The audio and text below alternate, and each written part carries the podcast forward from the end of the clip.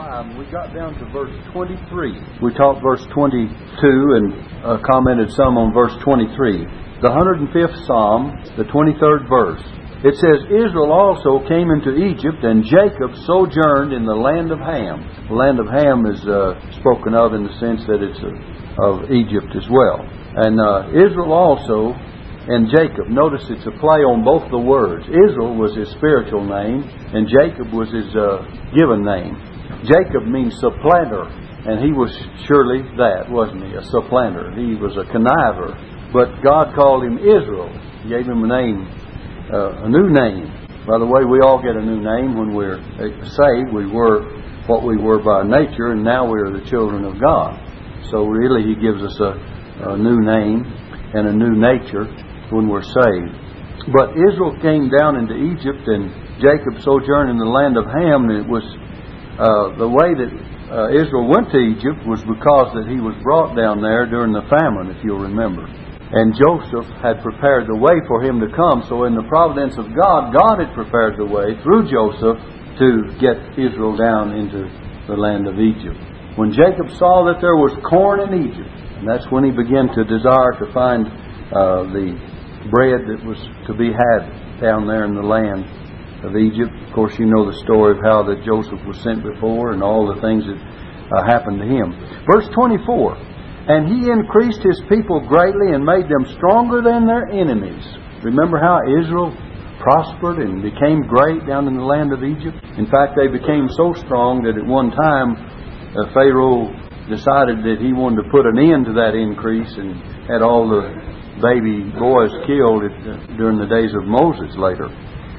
He turned their heart to hate his people, to deal subtly with his servants, and that's what he he uh, God permitted this to happen. And by the way, notice it says He. He increased them greatly and made them stronger. In verse 25, He turned their heart to hate His people.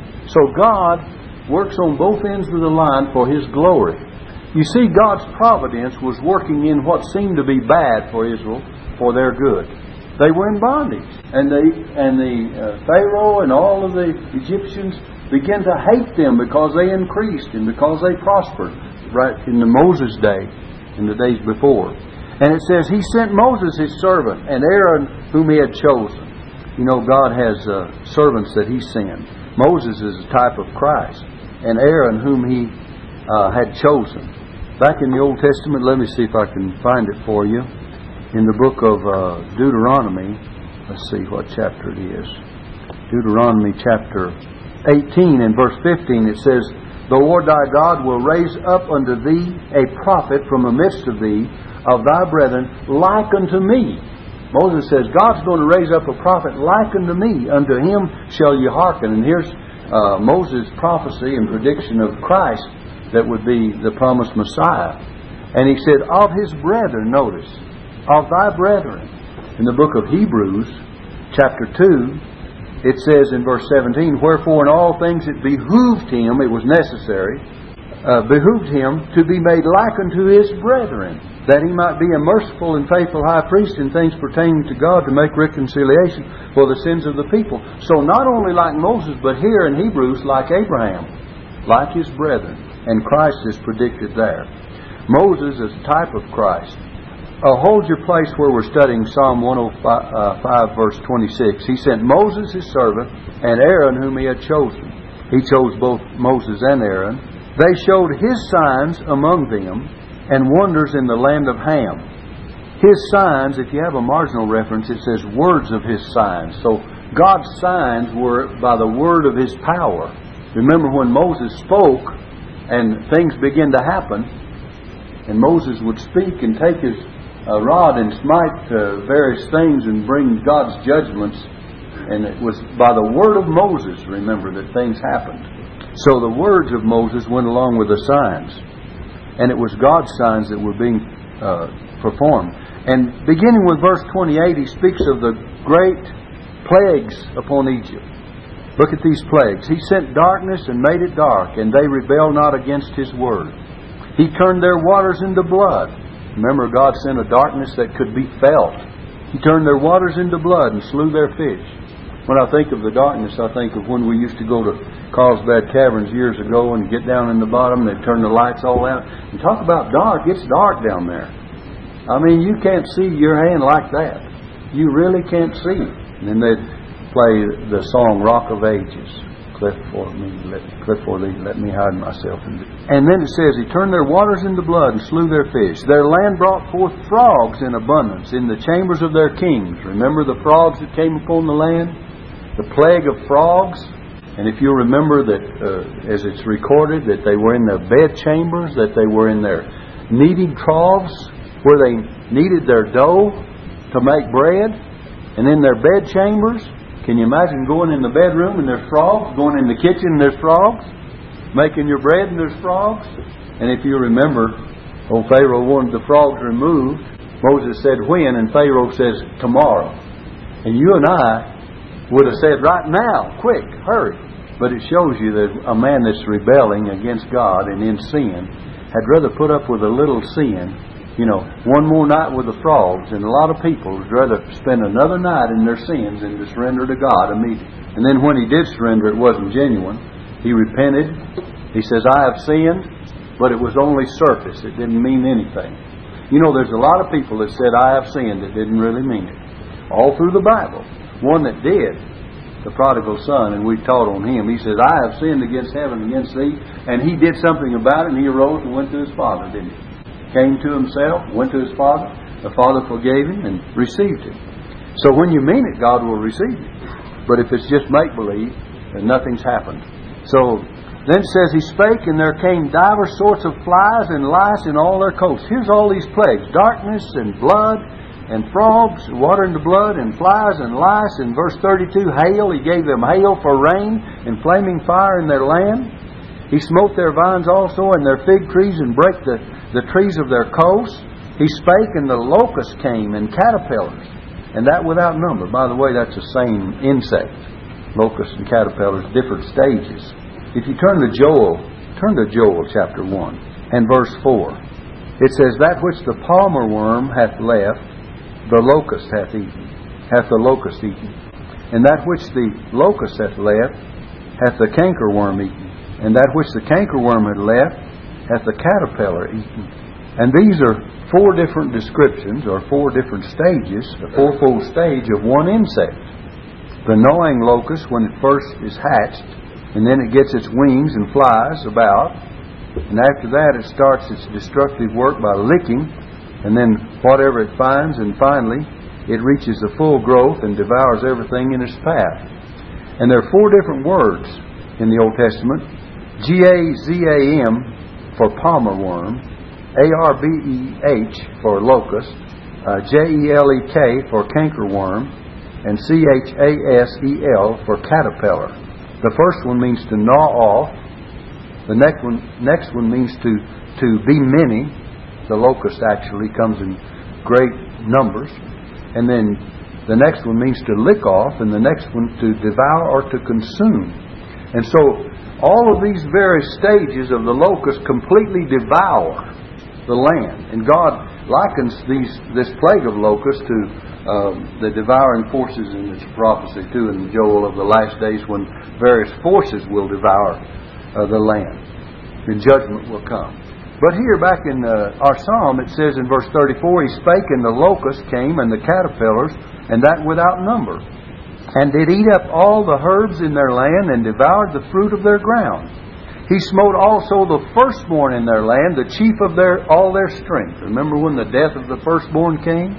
And all these have to do with the plagues of judgment that uh, God sent through Moses. And when Moses would bring this judgment upon Pharaoh and the Egyptians, well, uh, they would cry out for uh, relief, and Moses would ask God to remove them from time to time.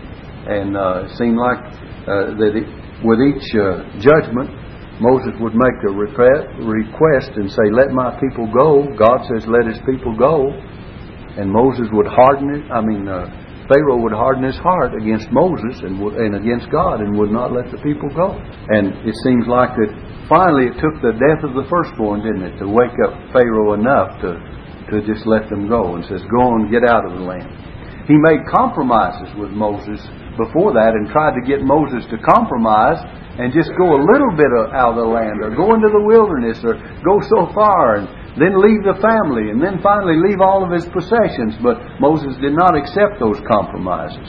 And God will not accept uh, a compromise with you and I. He wants it His way, and He'll have it His way because He has a right to, to demand His way. All right, let's look at this. In verse 37, He brought them forth also with silver and gold, and there was not one feeble person among their tribes. Now he brought them out of Egypt with silver and gold. Remember, they spoiled the Egyptians, his people, and they actually, God was paying them back for all their years of suffrage and, and service and bondage. And so when they went out of Egypt, they came out with all this silver and gold because God is a good paymaster. And He sees to it that His people get, the, get their pay in due time. And they had worked for free and in slavery and in bondage for years for 400 years. And God says, okay, now's the time for your rewards. And here's who you've been working for. So you just spoil the Egyptians and you take the silver and gold and you, you go out of the land. And it was their just pay. And so uh, he brought them forth with silver and gold, and there was not one feeble person among their tribes. And thinking of the fact that there was not one feeble person among their tribes, and yet God permitted all the adult generation from 20 years old and upward to die in the wilderness because of their sin of unbelief. Now, they didn't die because they were sick, did they? They died because they brought upon themselves judgment in the future. They didn't die because they were not able to be delivered uh, from the start to the finish, but because they sinned against God, and God had to chasten them. And some, and and all it says, all the adult generation from 20 years old and upward died. The, he permitted them to die away in the wilderness, and only two men that had faith in God, Joshua and Caleb, because they wholly or fully trusted in the Lord, he permitted to come into Canaan's land. Isn't that amazing? You know, God has everything under control. And uh, if we obey Him, things will work out all right. And if we disobey God, it, it goes bad. That's what happened to Israel. And all of their blessings were counted in a, in a earthly and physical sense in those days as far as uh, the outward uh, part of their blessings. We know that they were saved by faith just like we are, and they, in, they go to heaven just like we do, but uh, they only uh, were, the, the, evidence of their of them following God was indicated by the blessings God would bestow upon them and whether or not they would obey the voice of the Lord or not. So it says, uh, There was not one feeble person among their tribes. Egypt was glad when they departed, for the fear of them fell upon them. Remember? Old Pharaoh was so reluctant to let them go, and yet the people says, says You know, we're this is the finger of God. We're all going to be destroyed. His his counselors advised him to, to let the children of Israel go. And they wouldn't uh, uh, he wouldn't do it. He wouldn't take their advice. Says, Is not Egypt destroyed? Let them go. Pharaoh said, hardened his heart until the very last m- minute. There's a verse that shows you that if people will not hearken to God's word, that uh, judgment is sooner or later going to come. Let me see if I can find it in the book of uh, Proverbs. I think I had it before. Well, I don't seem to find it. Thought I had that particular verse, but I guess not. But anyway, there's a verse that, that tells us what will happen if we don't follow God, and God will bring. Here it is in uh, Proverbs uh, 19. I found it, verse uh, 29. It says, "Judgments are prepared for scorners, and strifes for the back of fools." And so, when God's warnings fail, there's nothing going to happen but judgment. Judgments are prepared for scorners, and strife, strifes for the back of fools. So it's a lot better to heed God's warnings than to have to wait until His judgments and the, and the lash falls upon our back, doesn't it? And so uh, for Israel, uh, they had to to learn that same lesson because of their sins. But He certainly did mete it out to the Egyptians in in the fashion that we've already expressed by the judgments that we've mentioned here. So. Uh, In verse uh, 38 it says, Egypt was glad when they departed, for the fear of them fell upon them. And then verse 39, He spread a cloud for a covering and fire to give light in the night. He gave them a pillar of cloud by day and the pillar of fire by night to guide them in the way. The people asked, and he brought quails and satisfied them with the bread of heaven. Remember, they asked for, they were not satisfied with the manna, and they asked for quails, and finally God gave them the quails uh, so high around, all around the camp. In Psalm, let's see, I believe it's Psalm 78, Psalm 78, it says in verse uh, 27, He rained flesh also upon them as dust, and feathered fowl like as the sand of the sea and he uh, let it fall. Uh, that's verse 28. Let it fall in the midst of their camp round about their habitations, so that it eat and were filled, for he gave them their own desire. He gave them their own desire. And it says in verse 30, they were not estranged from their lust, but while their meat was yet in their mouths, the wrath of God came upon them and slew the fattest of them and smote down the chosen men of Israel. For all this, they sin still and believe not for his wondrous works. You see, God's people sometimes just want too much, and we become so dissatisfied. He was feeding them with manna from heaven, and they had to have the quails. They said, Give us flesh to eat. And so God said, Okay, if that's what you want, I'll give you plenty of it. You just be careful what you ask for. You may just finally get it. You know, you ask God for enough, He may just say, Okay, if that's what you want, here it is and then it'll make you sick. It says in in the in the book of uh, Numbers, I believe, that it ran it came out their nostrils. Okay, you don't believe me, do you? Numbers chapter eleven, Numbers eleven, verse twenty. But even a whole month. Listen, let me read verse nineteen, verse eighteen. Let me read it all. It says, And say thou unto the people, this is uh, Numbers 11, verse 18, Sanctify yourselves against tomorrow, and you shall eat flesh. For ye have wept in the ears of the Lord, saying, Who shall give us flesh to eat? For it is well with us in Egypt. It was well with us in Egypt. Therefore the Lord will give you flesh, and you shall eat.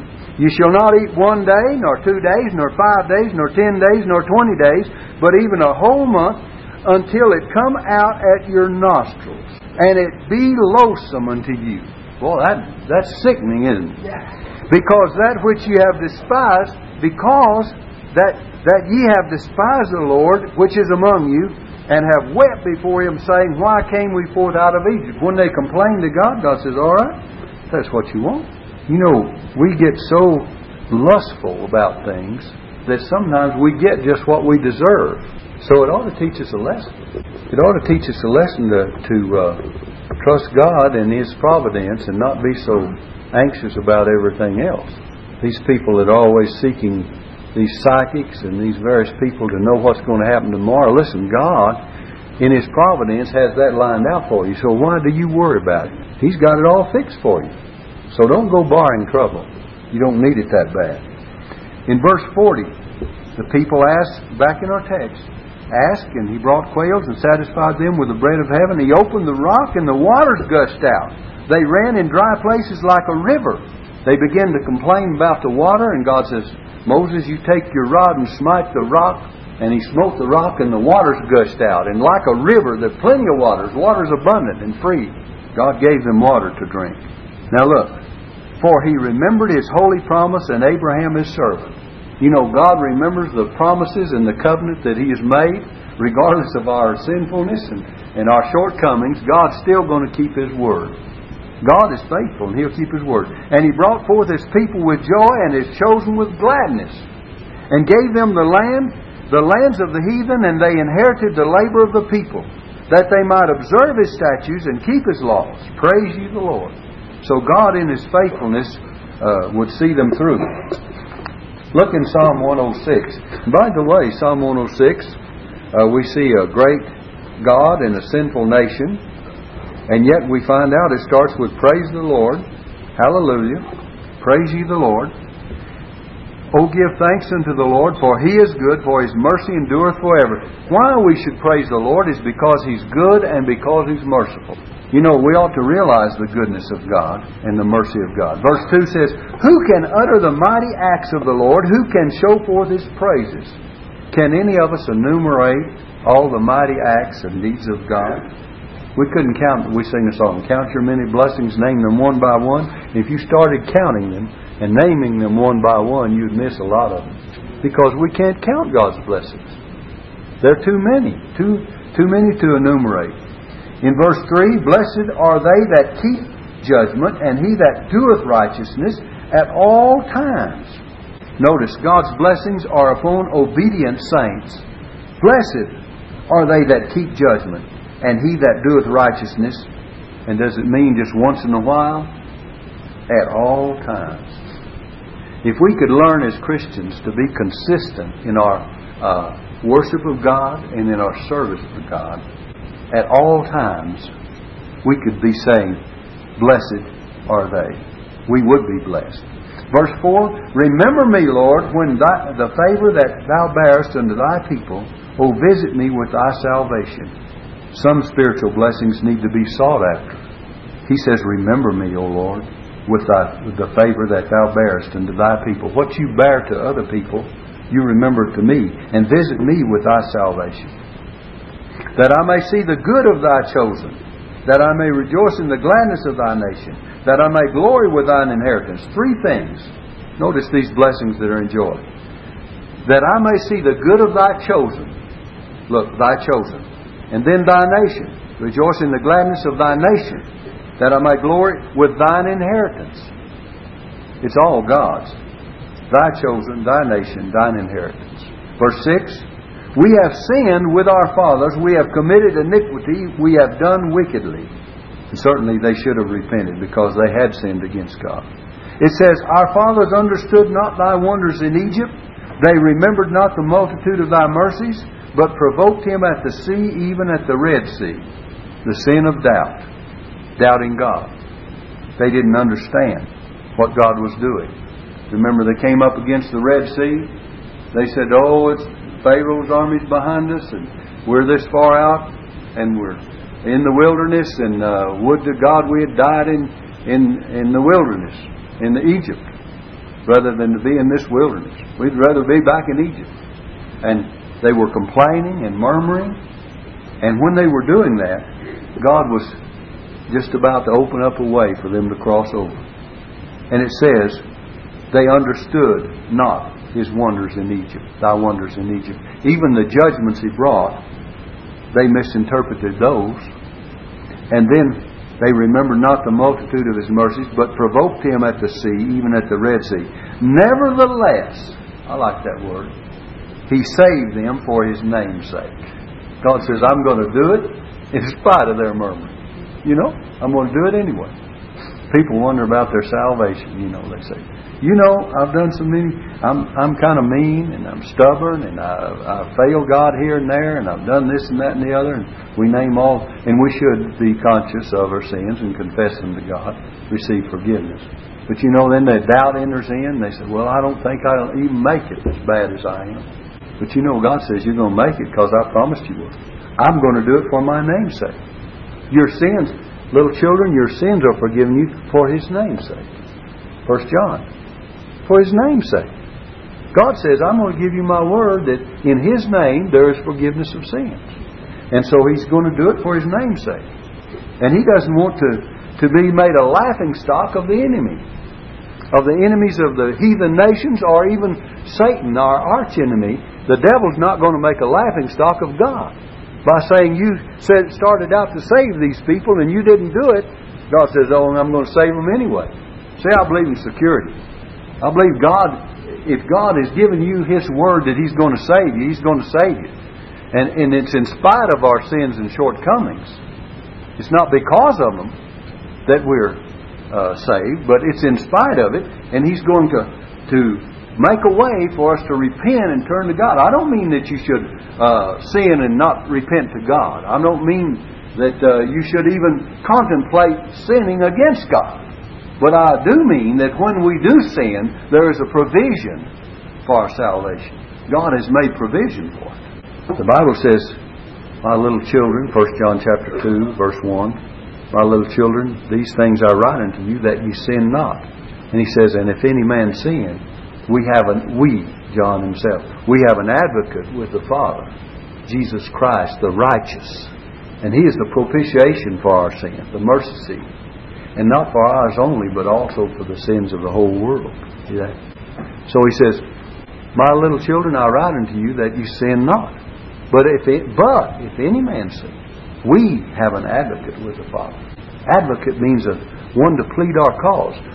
Now look, Jesus Christ the righteous, He pleads our cause not upon our righteousness, but upon His righteousness.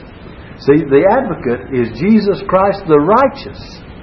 And we're in Him. And He says, Father, forgive them because of my righteousness for their sakes. And I've, God has imputed Christ's righteousness unto us. And He says, I want you to look upon them and forgive them of their sins through what I've done. Not because they're any good, not because they're sinless, but because He is righteous. Okay? Where were we? What verse were we in? Down there in verse uh, 8. Verse 8.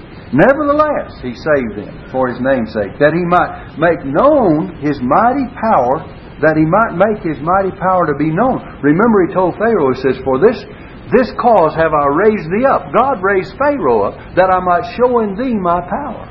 See, Pharaoh was raised up. But he wasn't raised up unto salvation because he was he was rebelling against God. And he didn't believe God. He says, Who is the Lord that I should obey him? He didn't believe God. And he rebelled against God.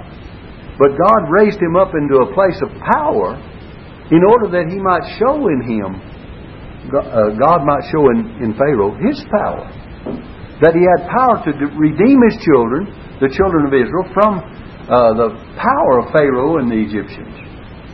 And he showed that power in bringing the children of Israel out from under that power of Pharaoh. He said uh, in verse uh, 9, did I skip that? He rebuked the Red Sea also, and it, and it was dried up. So he led them through. No, I didn't. I read the last part of verse 8. Verse 9 He rebuked the Red Sea also, and it was dried up, so he led them through the depths as through the wilderness. In other words, God spoke a word, and that sea opened up, and they went through on dry ground, dry shod. And then when the Egyptians started uh, through, Pharaoh and his chariots, well, he let the water loose and drowned them. And he saved them from the hand of him that hated them, and redeemed them from the hand of the enemies. And the waters covered their enemies; there was not one of them left. Well, when God does a, job of, uh, of judgment, He doesn't need any addition. He completes it totally. You think God's not a God of judgment. He's a God of judgment. He's a God of love. He loved all those that would turn to Him. By the way, you say, well, you know, what about the Egyptians? there was a mixed multitude that came on Moses' side and said, We want to be saved too. He didn't kill all the Egyptians. Some of them came out. They came out with Moses and the children of Israel. They said, We don't like this uh, tyrant that's ruling over us, and we don't like this tyranny. We want out of here too. And God spared them. And they would have been all right had not they begun to lust and cause the mixed multitude, caused the children of Israel to do this lusting. So it shows it goes to show you that if the heart's not changed, just physical deliverance is not enough. And so these people cause God's people to sin again. And by the way, when you mix out in the world and you get the mixture of the world out there, they're going to lead you in the wrong direction, friend. There is such a thing as separation to God. There is such a thing as believing that that uh, God's word causes His people to be a separate people, and uh, and that doesn't mean we're to be isolated from the world, but we're not to be of the world. We're in the world, but not of it. Jesus says, Father, I pray, now listen, John chapter 17, I pray not that thou shouldest take them out of the world, but that thou shouldest keep them from the evil. The Lord doesn't want us out of this world, but He wants us to be kept from the evil of it.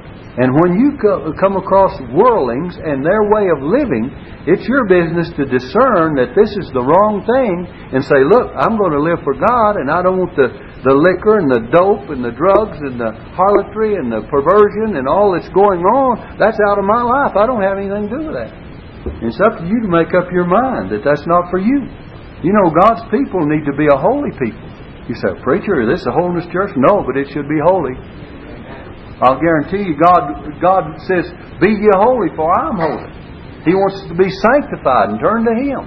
You say, Well, that means perfect. No, it doesn't mean perfect. It means dedicated and sanctified. Set, by the way, if you go back and read from First Peter, which says, "Be ye holy, for I'm holy," you go back in the reference in the Old Testament, you'll find that it means being set apart to God. It doesn't mean sinless perfection. It means being wholly set set apart to God. And so every Christian ought to do that. And that doesn't mean you're going to be sinless, but it does mean you're going to be sanctified or set apart. So we find this uh, verse. It says. Um, the waters covered their enemies, there was not one of them left. Verse 12. Then believed they his words, they sang his praise. Then, after a long time, their deliverance was complete. Remember, at one time Jesus said, Do you now believe? Do you now believe? They'd come a long way. That's John 16, verse 31, by the way. Do you now believe? It takes us a long time to be convinced. But when we are, we, if, if it takes that, when we are, we ought to stick by it, shouldn't we? And so uh, they didn't, though. They believed His word, but they only their belief was only temporary. Then, verse 13, look at this. They soon forget His works. They said, We believe. Then, look, connect verse 12 and 13. Read those together. Then believe they His words, they sang His praise. Look at verse 13. They soon forget his works. They waited not for his counsel. They believed, but they still wouldn't listen to him. How many people do we deal with that say, Oh, I believe? And God says, You ought to do this. Will not have anything to do with his counsel. We've got people all over Ruidoso that say they believe. I'm telling you, you can run across almost anyone you run across. They're, they're a Christian. And they believe. And you start talking to them about the things of God, and they soon forget his works. Right?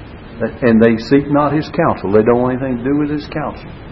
If you want God's Word, if you listen to God's Word, it'll give you all the counsel and guidance you'll need. But when people rebel against it, and that's what happens to many times, they soon forget. People are so soon to forget, aren't they? His works. They waited not for His counsel. They waited not. I like that, for His counsel. We get in such a hurry that we can't wait for God's counsel. You know, God's in no hurry. He's got everything under control from the beginning to the end, completely. And we get in such a fizz that we think we got to do it right now, you know. But if we'll just wait on God, everything will open up in due time in the proper time.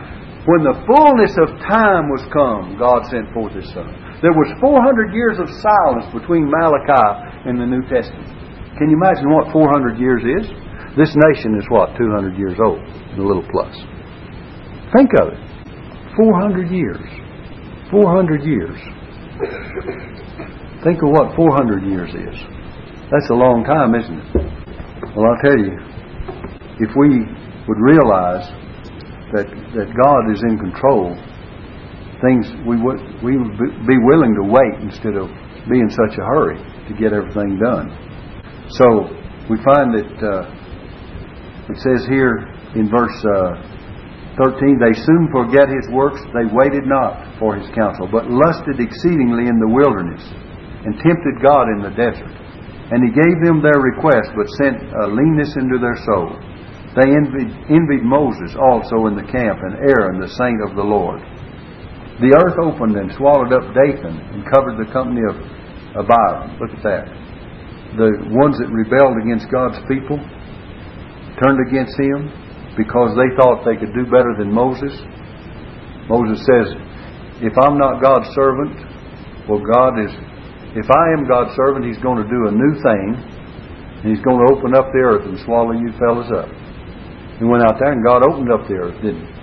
Swallowed up the whole company of them.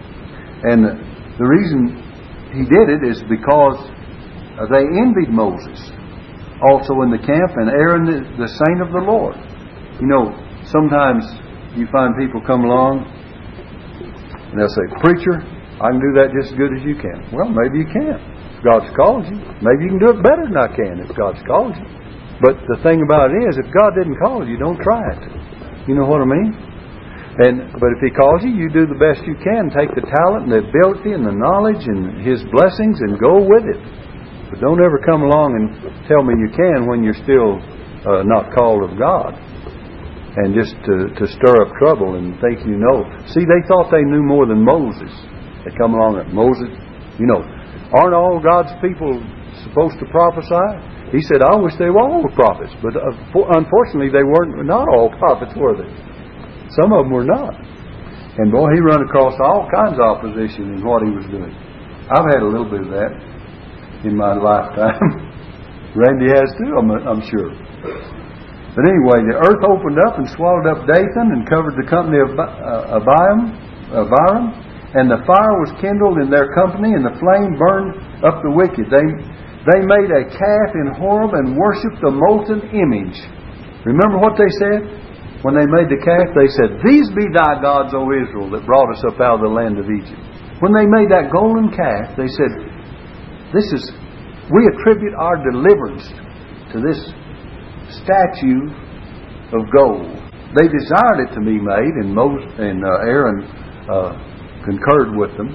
Remember old Aaron when Moses came down off the mountain, and Aaron said, "You know, the people wanted me to do this," and and he said, uh, "I took all the gold," and he said, "I throwed it in the fire, and out came this calf." That's the way he put it. And the Bible says he fashioned it with a graving tool. Graving tool. Aaron fashioned it and made it a molten calf, a graven image. And but he see he was trying to make light of the sin that he had committed. You know, I you know the people wanted this and I did this and you know I had to listen to them and I throwed it in the fire and it out came this calf just as if it came walking out. It didn't do that, did it? All of them were involved in the sin. God was disappointed with them. Well, our time is gone. We'll have to pick up here in this verse. Let's see, uh, verse uh, 19 in our next lesson verse 19 in the next lesson. Thank you for your patience and your kind attention.